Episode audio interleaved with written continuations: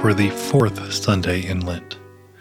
The Old Testament lesson comes to us from Isaiah chapter 12, verses 1 through 6. You will say in that day, I will give thanks to you, O Lord. For though you were angry with me, your anger turned away, that you might comfort me. Behold, God is my salvation. I will trust, and I will not be afraid. For the Lord God is my strength and my song, and he has become my salvation. With joy you will draw water from the wells of salvation.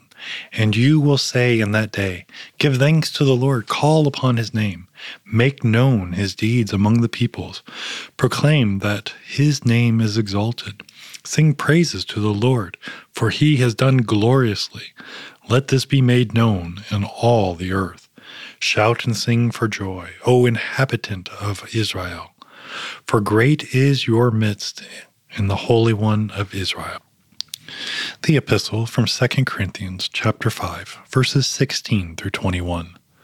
From now on, therefore we regard no one according to the flesh, even though we once regarded Christ according to the flesh. We regard him thus no longer. Therefore, if anyone is in Christ, he is a new creation. The old has passed away. Behold, the new has come.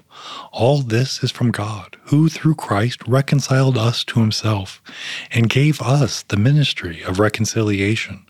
That is, in Christ, God was reconciling the world to himself, not counting their trespasses against them, and entrusting to us the message of reconciliation. Therefore, we are ambassadors for Christ. God makes his appeal through us. We implore you on behalf of Christ, be reconciled to God.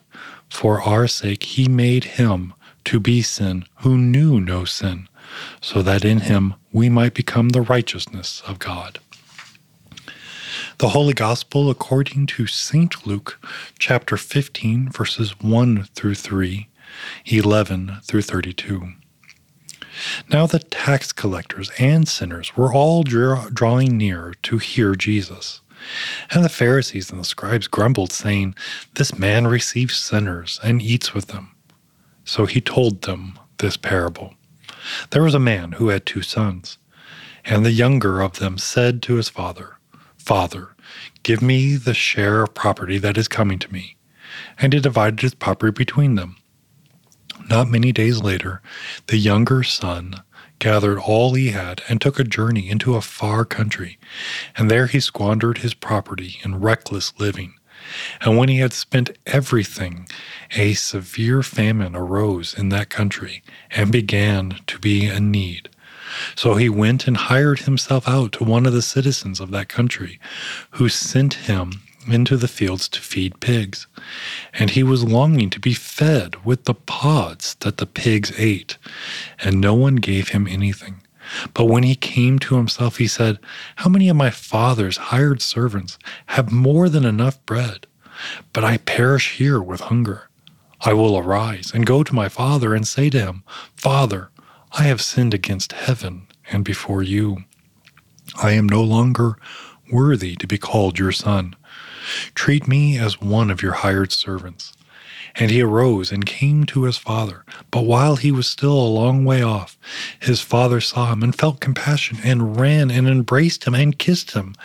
And the son said to him, Father, I have sinned against heaven and before you. I am no longer worthy to be called your son. But the father said to his servants, Bring quickly the best robe and put it on him and put a ring on his hand and shoes on his feet, and bring the fatted calf and kill it, and let us eat and celebrate. For this is my son, who was dead and is alive again. He was lost and is found. And they began to celebrate. Now his older son was in the field, and as he came and drew near to the house, he heard music and dancing. And he called one of the servants and asked what these things meant. And he said to him, Your brother has come, and your father has killed the fatted calf, because he has received him back safe and sound. But he was angry and refused to go in. His father came out and entreated him. But he answered his father, Look, These many years I have served you.